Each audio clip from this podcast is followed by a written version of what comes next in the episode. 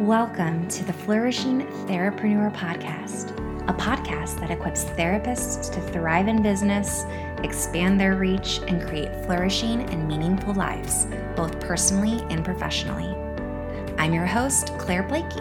I'm a licensed marriage and family therapist in private practice. I believe in being a multi passionate therapist. You can have a thriving, financially impactful business be a leader in the community, and also a business entrepreneur. You don't have to choose, and your impact as a clinician can go beyond the therapy room. I believe that you can be a therapist and an entrepreneur, a therapreneur, and I believe that every therapist deserves the tools, community, and resources to build thriving businesses and flourishing lives. I pair my passion and previous career in PR, marketing, and blogging with my education and experience as a clinician to equip therapists like you who are multi passionate and wanting to pursue additional opportunities to grow your skill set and expand your reach. So, what are we waiting for? Let's get going. Let's create impact and build flourishing lives and businesses we're proud of. Here we go. We go to Google for everything from recipes to answers to our most burning questions. But did you know that many people are also looking for therapists on Google? SEO, or search engine optimization, is the number one way many therapists get clients. And you can learn how to optimize your website for search engines too. This spring, I enrolled in Optimize Your Practice, Therapy SEO's signature group coaching program for therapists who want to learn SEO. Although SEO can get super technical and complicated, Kristie Plantinga, Therapy SEO's founder, made it super accessible, and I've already implemented things that I've learned in the program. So, if you're tired of wondering where your next clients are coming from, head to optimizeyourpractice.com slash waitlist to get more information about how learning SEO can transform your private practice. Hi, Pauline. Welcome to the Flourishing Therapreneur. I'm so happy to have you on the podcast again. Do you want to take a moment and introduce yourself just so anyone that's listening has a sense of who you are? Um, they might already know who you are since I know you were a guest previously. Um, but in case they haven't listened to that episode, they, they know just about your clinical background and your practice. I am so excited to be here, Claire. Thanks for welcoming me. I'm Dr. Pauline Yeghnazar Peck, and I'm a licensed psychologist in California as well as New York. I've got a private practice here in Santa Barbara, and I mainly work with millennials and Gen Zer individuals as well as couples, and recently have even niched down further to be specializing and working with the children of immigrants around their unique experiences and their unique you know challenges and that's my experience. So it feels really nice to have those things come together. I'm really excited to be here and to be kind of joining on this topic particularly as it bridges the gap between like the personal and the professional. It's this nice little kind of middle point between those two and I, I can see why it would be it would be important to lots of people.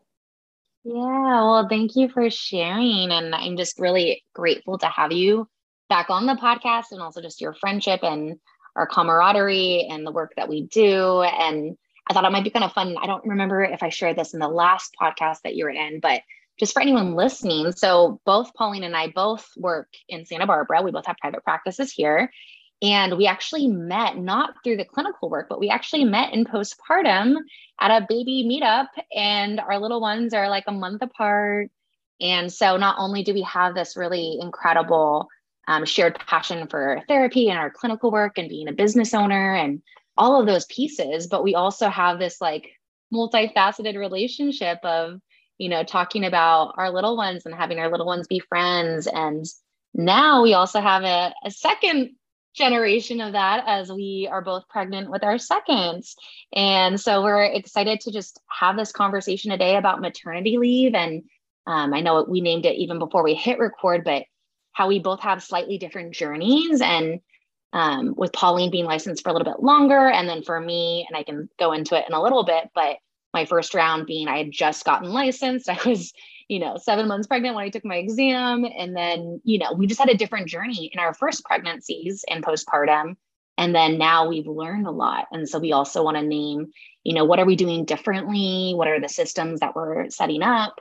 um, for our second journey into parenthood again.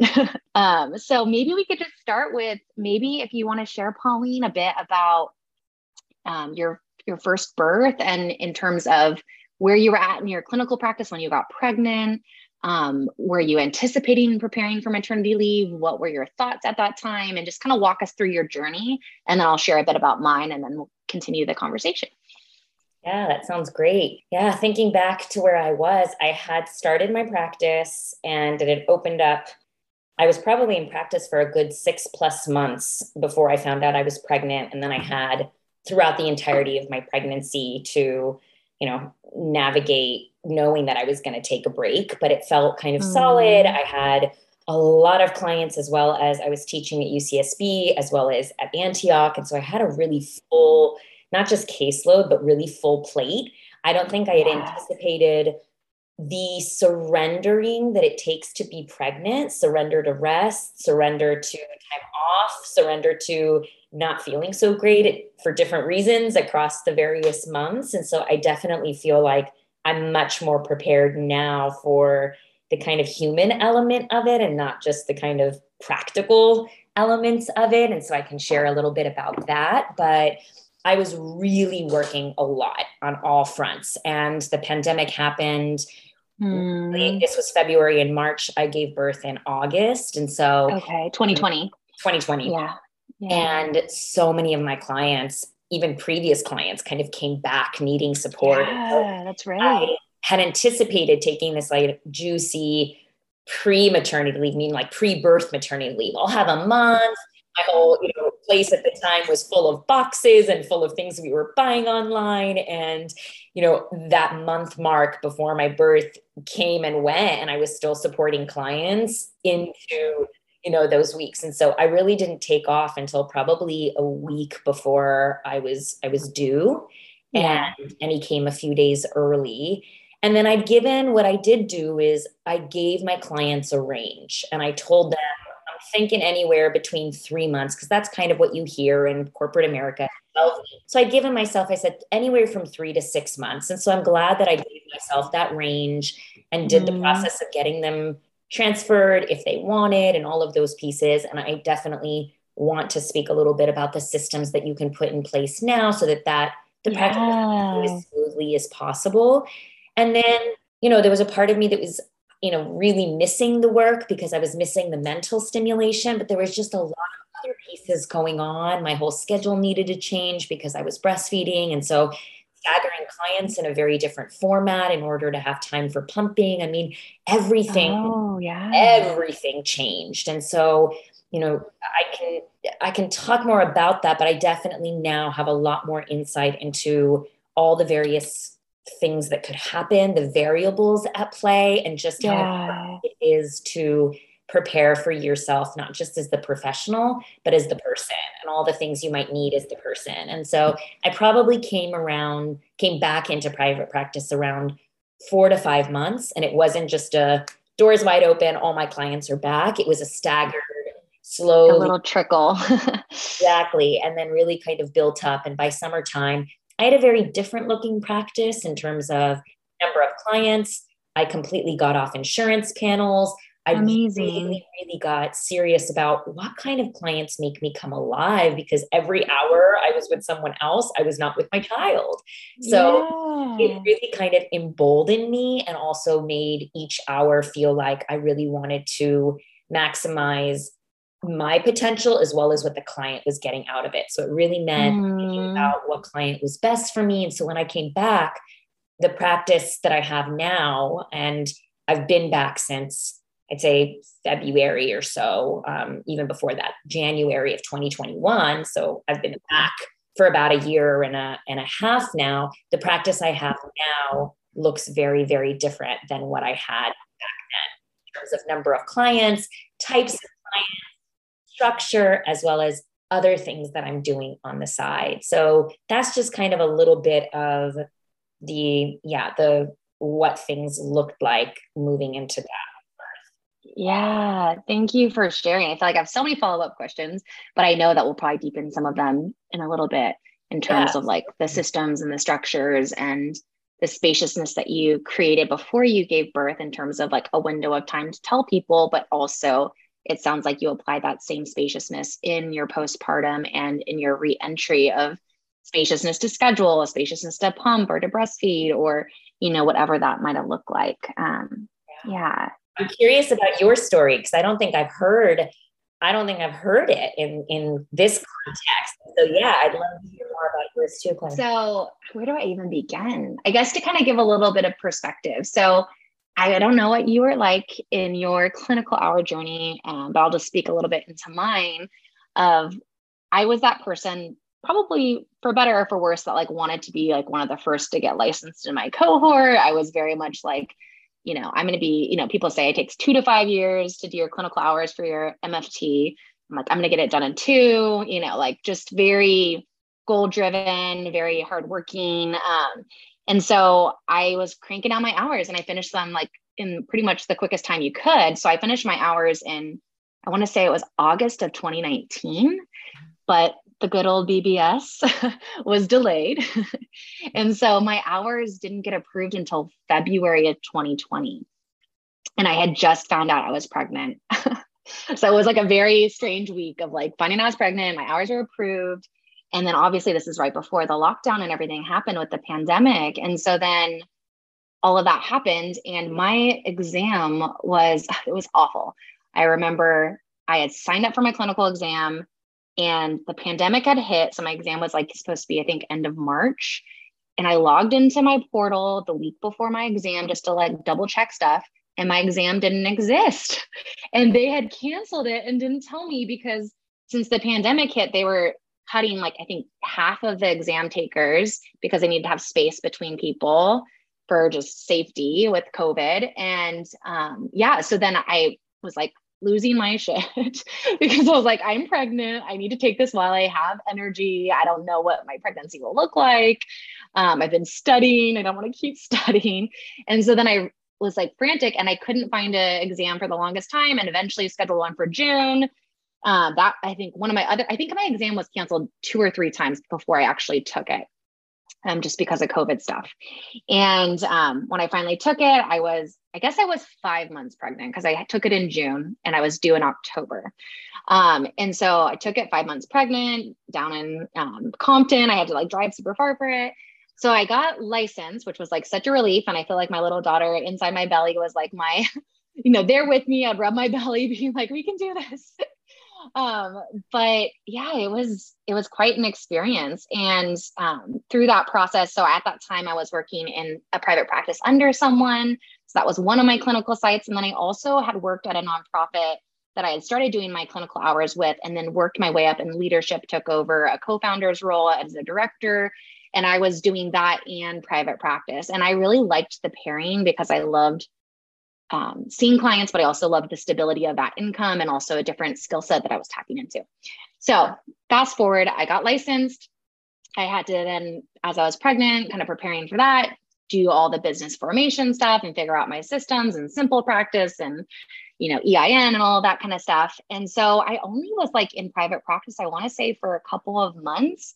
And in that space, those were all clients that I had built a full caseload under someone, transferred them, which felt really nice to get the full fee and then to just figure out the logistics.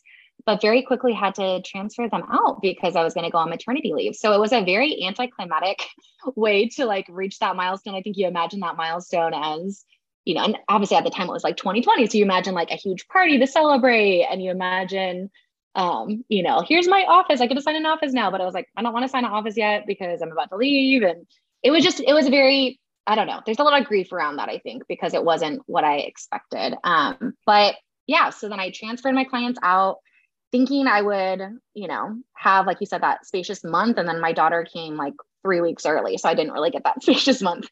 Um, but that's kind of where I landed. And I, I, had told my clients, you know, I'll probably be back in February, which is around the time that my director job with the time that I had off would give me. So I thought, you know, I'll be good. I'm really high functioning. I'm very driven. I love multitasking. Um, but I just wasn't prepared for my birth experience or what postpartum would be like. And I ended up having a pretty traumatic birth and subsequently developed postpartum anxiety. And so the me that I was before I had my daughter in that fresh raw season was just in a different state of like struggling to leave the house, struggling to take care of myself, struggling with anxiety and panic attacks and things that I wasn't as familiar with. So it's a very humbling experience and definitely tapped me into like the humanness of who I am and really honoring that and holding space for myself to heal before I re-entered the work world of holding space for others. And so instead of taking, I think I anticipated three months, I ended up taking six months.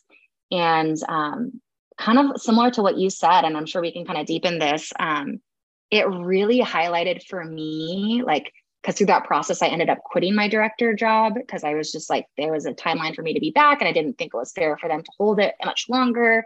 And I just was starting to feel like I don't even know if I can do both. Like in this new season, I didn't know what it would be like to be a parent. And like you named, of like the time you're away from your kid, it needs to be time that you feel really clear on that this is how you want to spend it. um, and that just had shifted. Um, and so, yeah, I feel like when I reemerged into private practice, you know, six months later, I had zero clients on my caseload.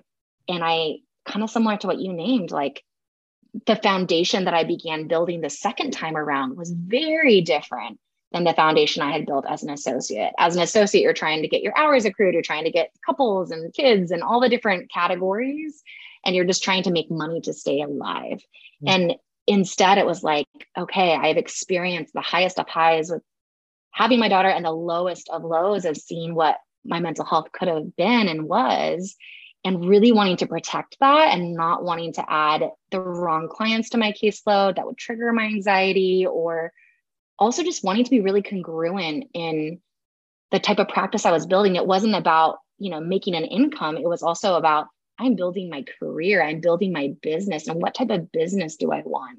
And so I asked a lot of fundamental questions, and that's a lot of what the flourishing therapreneur was birthed through. I had dreamed it up when I was in grad school, but I made the website for the Flourishing Therapreneur while I was nap trapped on my phone and really started dreaming up like the philosophy behind our humanness and honoring the different kind of modalities of what, you know, balanced and a flourishing life looks like. And so, yeah, I feel like in a certain sense, what felt like a huge struggle and was a huge struggle ended up being a really great gift in terms of letting me pare down my schedule, letting me go from being this really busy, high functioning leader to I'm still those things in different contexts, but to really become more aligned in who I am, but also the life I want to live. So, yeah, sorry, that was very long winded, but I just, there's so much to it I had to name. yeah. And I'm just struck with so much compassion for you and for us, and for particularly the COVID mamas that mm-hmm. really had to learn so much that we don't know to even ask about private practice and maternity leave at a time when the world is topsy turvy anyway. Yeah. just, there's like a sense as you're talking of I'm just feeling emotional, feeling like oh there's Aww. there's no mud, no lotus. Like those, so much of my practice and the things I'm doing now, and so much of your practice and the things you're doing mm-hmm. now were birthed, you know, pun intended, birthed from the difficulties and those the snags in this perfect script of how it was meant, quote unquote, meant to go.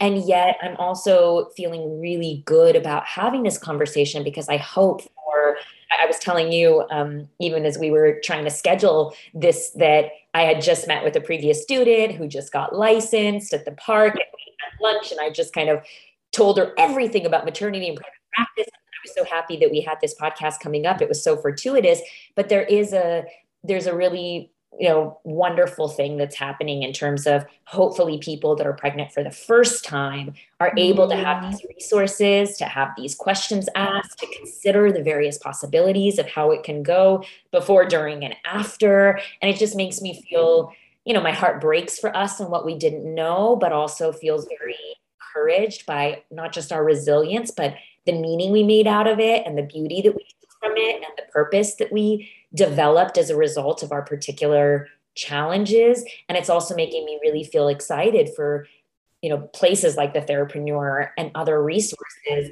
for people to consider these things before so they don't not everyone has to experience some of the mm. downs of what we experienced in order to navigate what is a really beautiful but arguably a very difficult season of identity transformation and physical, emotional, and relational change. And so totally. It, I'm feeling all the feels and all of those. I love it. Yeah. No, and I and that's one of the reasons I wanted this episode specifically was like, and that's kind of the heartbeat of the, the flourishing therapreneur is like really cultivating conversations that if you Google, you can't really find like who teaches you how to set up your private practice in a way that you can take a maternity leave, who talks about the humanness of the struggle or what it's like to breastfeed and go to work or you know all those pieces. And i think what's difficult and also beautiful about our profession is the the multi-layered human component of we show up as a human in our sessions with our clients. And you know it's not like we can just re-enter and just you know crank out emails and not interface with people and kind of hide behind our screen but instead we are fully holding space and showing up in a very um, potent and real and important way. And so, what does that look like when our lives transform and when we're navigating the pandemic and we're navigating fresh postpartum and just the struggle as a parenthood? So, I'm glad we're talking about this too. Yeah. And there's, you know, I think if I could, if I could have the listeners take one thing away from this, is like, I think so often we're thinking about how to take care of our clients best and we're putting that we're so mindful and attentive to their needs mm. and to mm. transitions for them and what any kind of change in our lives might mean for them even i remember thinking about all of the various women on my caseload i had one person who had been going through IUI and it wasn't successful. I had another who was really struggling with wanting to get married in this long term relationship that she was in. I had another dealing with body image issues. I actually had somebody on my caseload that really was creeped out by pregnant people. And this was something. Wow. So, you know, as I was thinking about telling clients, I wasn't just blanket statement thinking, I was really into how might each person take it? What might this feel like? Which client, attachment wise, is going to have a hard time internalizing a sense of my care for them and the work we've done when I'm away physically? So, you know, I hope that what people take it is, is we are so good at doing that part and then we totally. think about all of the logistics and the practical things for our clients and what it's going to be like for them. And I just hope that just like when you have a child, you need to be mothered. It's mothering a mother. So, and I didn't really realize that. It was, I was so focused on mothering my baby. And I was like, wait a second. I need mothering. I need nurturing. I need support through this transition. I hope that the therapists listening really think about therapizing the therapist and really helping to create what do I need? What's it going to be like for me to answer? I, I remember I had a friend that I talked to, Pauline, what's it going to be like if people ask, you know, about your pregnancy, how long it took you? What if that client who had IUS, how many months did you try? You know, where are your boundaries mm. around sharing and really kind of thinking about that this wasn't just something that was happening to my clients in my practice that I needed yeah. to ethically and kind of morally and clinically thinking about, but that I needed to think about myself as a person moving through this transition who has needs, who has boundaries, who has wants, who has, you know, soft spots, who has tender things that are difficult. You know, there was all of that that I think I have so much more of an awareness now in terms of making sure that I'm not, you know, I think I shared with you I felt very ill in the first trimester of this pregnancy. I'm 22 weeks now. From weeks seven to weeks 14 slash 15, yeah. I, I, probably tested myself for COVID 10 times because I kept thinking this must be COVID. It, it, I knew I was pregnant, but it did not strike me as pregnancy related symptoms. It was such a different pregnancy than my first one. And you know, there's the old wives' tale of, oh, when you're having a girl, because I'm having a girl now, I have a son already. Um, you know, and, and I don't know how much of that is true, but I felt so ill. I took off three and a half weeks of work. That I had not done that Aww. for years. I had not done yeah. that kind of juicy break. Unless it was a vacation, not exactly. Like- and even then, I don't think I've taken yeah, I don't think I've taken a three and a half week vacation. So that was to me you know, real indication of how differently I was treating my own mental health, physical health, honoring my own capacity, and not just thinking about the impact for my clients. And interestingly enough, this has really taught me that clients also love when there's this this strong therapeutic alliance they love mm-hmm. when sometimes you also need their grace their wiggle room their understanding and compassion. I can't tell you how many clients and again pregnancy hormones make it hard to talk about touching things without getting kind of teary-eyed but how many clients said i am so proud that you took that time off.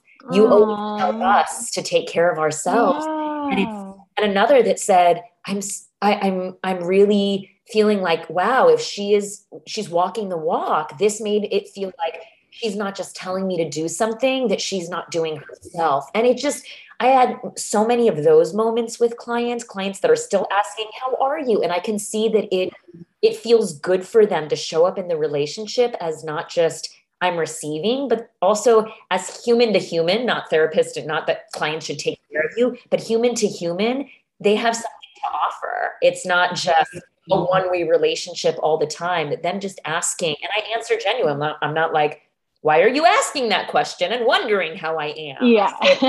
I'm feeling a lot better. I'm so glad I took that time. And so it has become part of our conversation, but it's also because I have far more of an awareness of myself and an inclusion of myself in the equation of yeah. practice and my clients. I'm no longer just the professional providing services. I'm a person and my own needs matter. And I think the better you take care of yourself throughout the pregnancy journey, the more smoothly you can transition into when you need even more in the birth postpartum journey. So I hope that people take away honor yourself. It's not just the systems yeah. and all the things that I hope we get into, but it's it's really honoring yourself and and being in that sometimes uncomfortable for us place of showing up as a human. And, and where that line is is something you can always get consultation and and talk to people about. Everyone's got a different line but it's important. It really is important to make sure that you're being a good therapist to the therapist as well as a good mother mother. Yeah. Oh i love that you highlight that because i think especially in our profession it's so easy to focus on the client or focus on our business but if we neglect ourselves it just has such a ripple effect.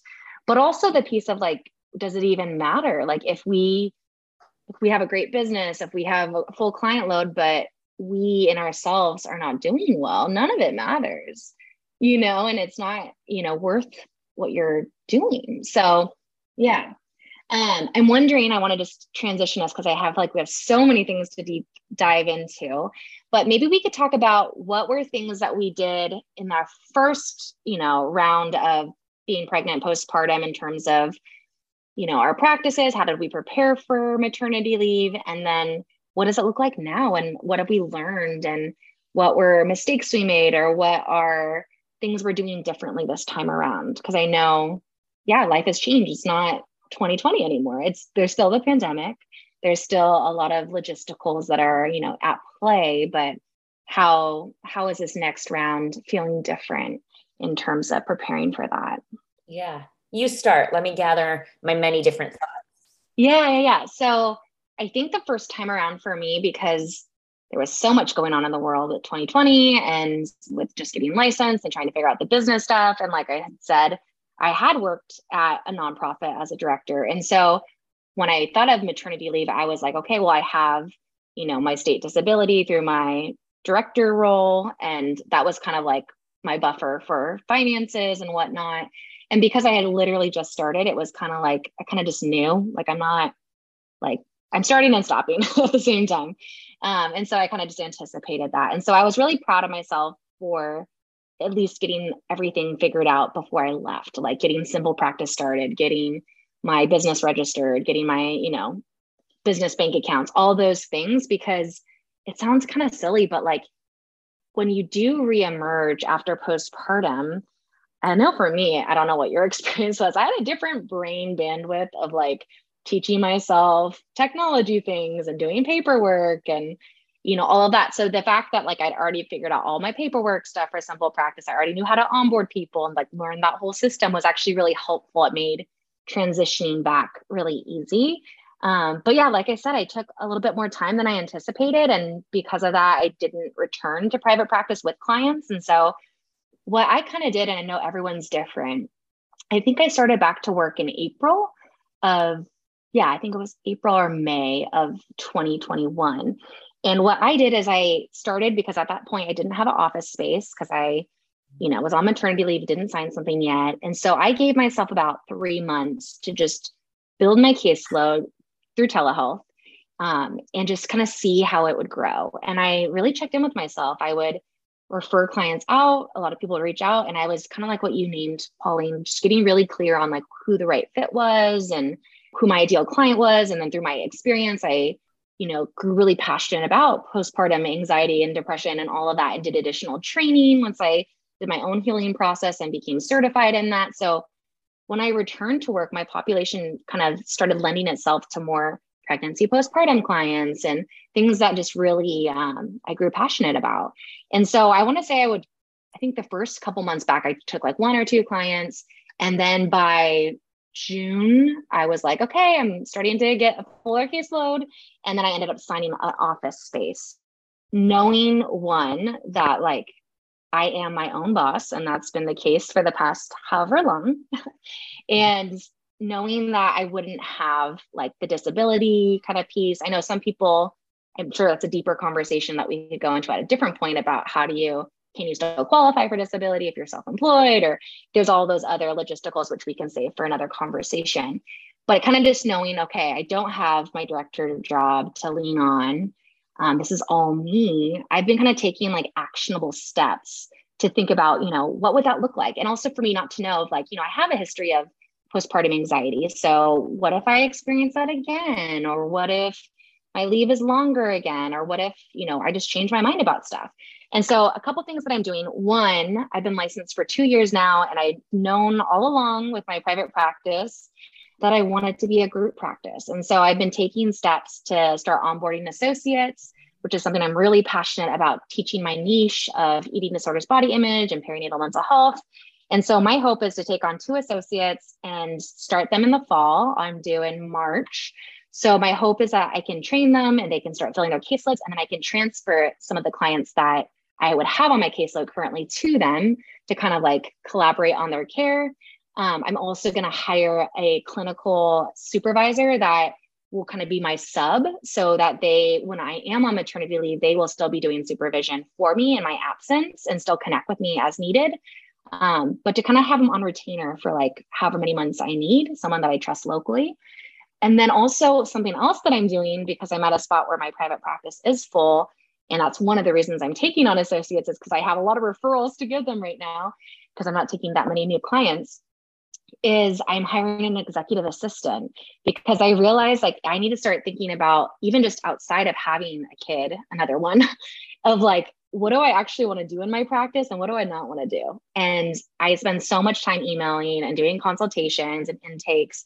And if I can hire someone and teach them how to do that, I can teach them how to process payroll, I can teach them how to do some of the marketing stuff for me, then I can offload that. I can still be really involved, but I want to have someone that kind of holds the phone literally while I'm gone, that my practice is still running and I still have someone that is scheduling for my associates and helping me with logisticals. And so nothing kind of falls through the cracks. So that's kind of what I've been doing right now, in addition to like saving a certain amount, a percentage of my income each month towards a kind of maternity leave pot of sorts.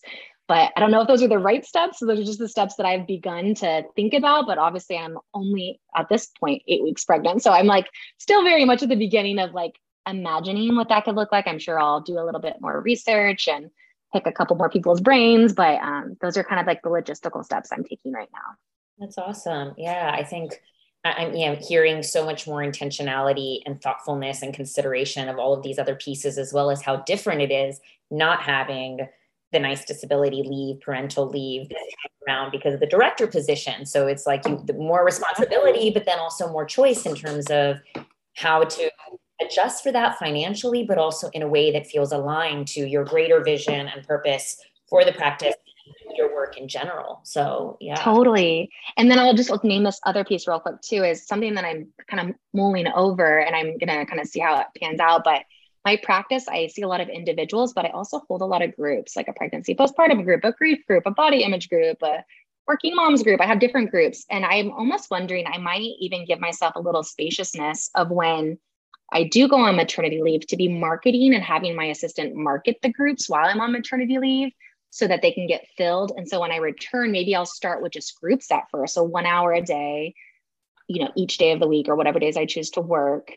And groups feel so different to me than seeing an individual client, way less, you know, stress. And it just, they're so fun and meaningful. And it's a lighter type of work. So I'm even trying to think about things like that of like maybe when I first re enter, maybe I'm doing groups in my practice, or maybe I'm at a spot where my practice keeps growing and my you know associates are doing great and my you know i still want to take on clients but maybe i'll pour more energy into the flourishing therapreneur and i'll do more creative projects in that first fresh postpartum because that feels more invigorating or like more doable and a different type of load that i'd be carrying. So i'm just kind of holding spaciousness to dream that up and just to kind of give myself options Absolutely. I don't know if it's necessarily mistakes, but things I've learned from the first time around uh, that the first thing I wrote, and you just talked about it, is re enter gently and re enter in a way that does invigorate you. You know, I'm remembering now that I came back and I took on a class in January at Antioch, which is group psychotherapy. And it's my favorite. You lead a T group, which is a training group. So there's this experiential component to it. It's a, you know, interpersonal process group, which is, you know, partly my, you know, my my number one favorite kind of group to have. So doing that one day a week for 10 weeks felt like a commitment I could make. It was really exciting to do it. It was mm-hmm. temporary. It wasn't like taking on a client that many of my clients yeah. you know, the beginning of my entire private practice journey. And so that felt really nice, re-entering in a gentle way, re-entering with a couple clients that I felt like I could really easily work with you know, there not every hour is built the same. Not every client takes the same amount of work for lots of different reasons. And so really keeping that in mind of re-entering gently. And I'm glad I gave myself the wiggle room and I will mm-hmm. continue to do that, but also to think about what are the various ways I'd like to re-enter and honoring that there's not just the re-entering in terms of adjusting. I wasn't sleeping you know the what childcare looks like where you are in terms of your physical healing and health but where you are in your mental health as well. It was really physically hard for me to be away from my child. It was very distressing. And so doing it as gently as possible so that i'm not forcing it. There was you know, I wish in this ideal world I could have taken a year and been with my child, and I think that would have been okay. But uh, you know,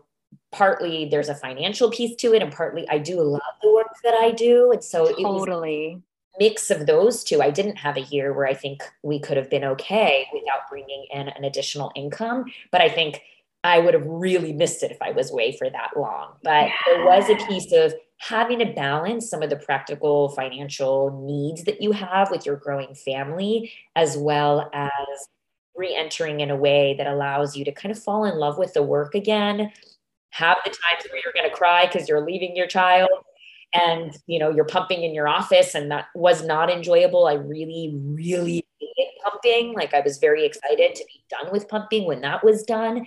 And so eh, you know the re-entering gently is a big thing. And even this time around having even more systems in place. Like i was telling yeah. you that i had clients who originally so when i talk about hey i'm pregnant this is when I anticipate taking maternity leave. I also give myself wiggle room for that because you don't know where you're going to be. Third, like you're, you know, I came what three weeks early, and so I, Marcus came four days early. So I don't know when baby girl is going to be ready to enter into the world and in what capacity I'm going to be in. You know, so giving them wiggle room, like sometime around November, she's December third. So really, just kind of giving this this free range, and then when I went on maternity the first time around, there were clients that I, let me back up again. So I would say to them during this time off, you can, you know, choose to take a break. You can choose to be transferred to somebody else. Like, you know, you do a group instead. You can choose lots of different options. Let's talk about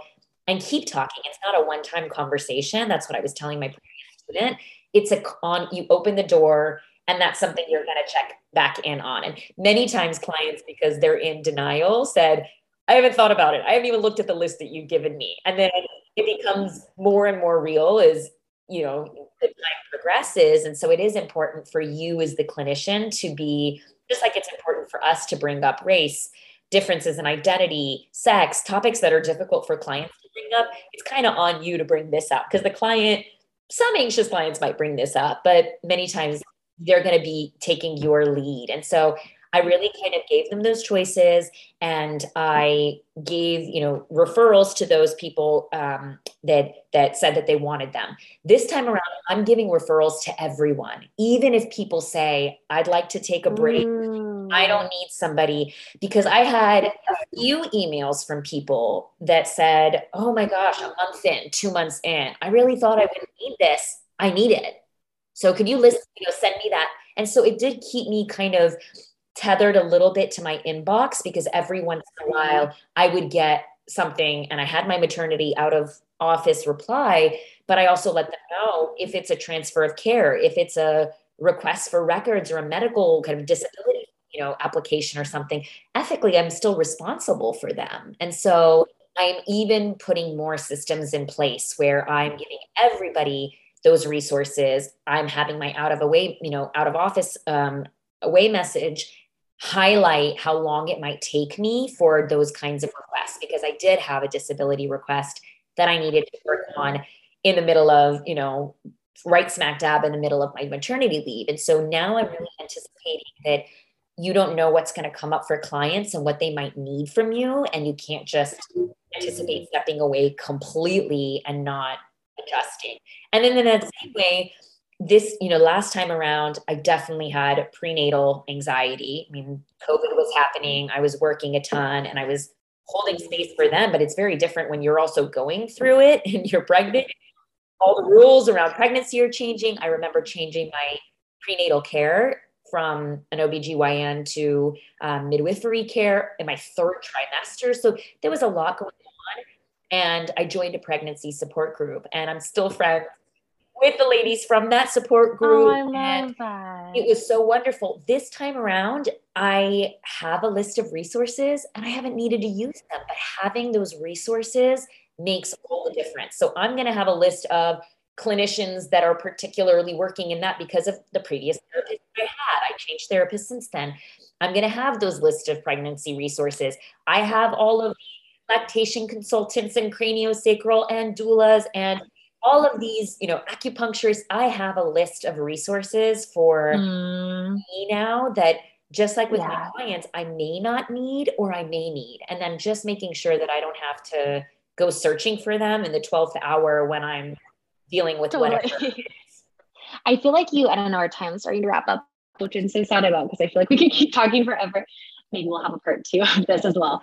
But um, I feel like you mentioned before we hit record, like you had created even like scripts or systems for like different potentials so you wouldn't have to write them later yes. or something along those lines could you deepen that just because i feel like that was such a great nugget of you know preparation absolutely i I usually like to give my clients things in writing that I've already discussed in session. So sometimes I'll do the email first, or sometimes I'll do the discussion first, but uh, it's different. Some clients are in a different state when they're coming into therapy, and then seeing it and having it in their inbox to refer to later is helpful. So I wrote to everyone and said, reiterating again, I'm pregnant. This is when I'm going to take maternity leave. These are the various options I want you to be considering. This is when we'll keep talking more, but I'll check in you know, I did it like every month basis and toward my maternity leave. And then I did write a few scripts of I'm out of the office. I didn't include the if you need me, what's my turnaround time, how often I'm checking my email, that I'll, I will adjust. And then I wrote a couple scripts for I'm coming back at the earlier end. Like it was one script, but I had this section that I bolded and highlighted. So I would choose whether I'm coming back or whether I need more time. So I told them that I would check in with them at the beginning of the year, which I did do. I slowly re you know introduce people in my in my clinical caseload not all at once like i was saying earlier. And so those are the kinds of scripts that i put together beforehand and now i'm going to make sure that those are really tightened up.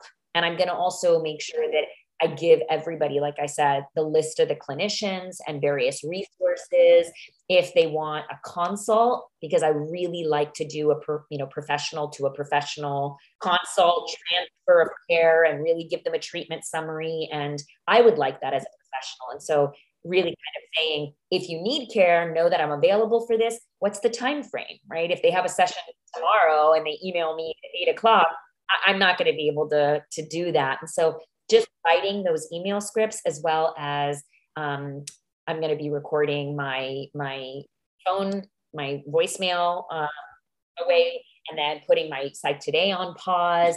And just like you were saying, I, I did take associates for a period of time. Two of them are, one is already licensed, one is almost getting licensed, so they won't be around during my maternity leave, but thinking about what things I can be working on now that set me up for some passive income for that period of time um, is, is definitely more top of mind to me this time around also i'm not planning to have some big project during maternity leave because you already have a big project during leave. It's called having a very big project. So i had all these lofty goals to like tape some meditations and visualizations and to do this course. I am doing that now in my second trimester. I am not doing that during maternity leave. It might be a project like you said i come back to and kind of you know fiddle around it as it comes together because it's creative it's going to put you back in there but i'm not I'm really thinking of maternity leave as a lead and not feeling like disappointed that I didn't get this lofty list of things to do done. Totally. Yes, totally.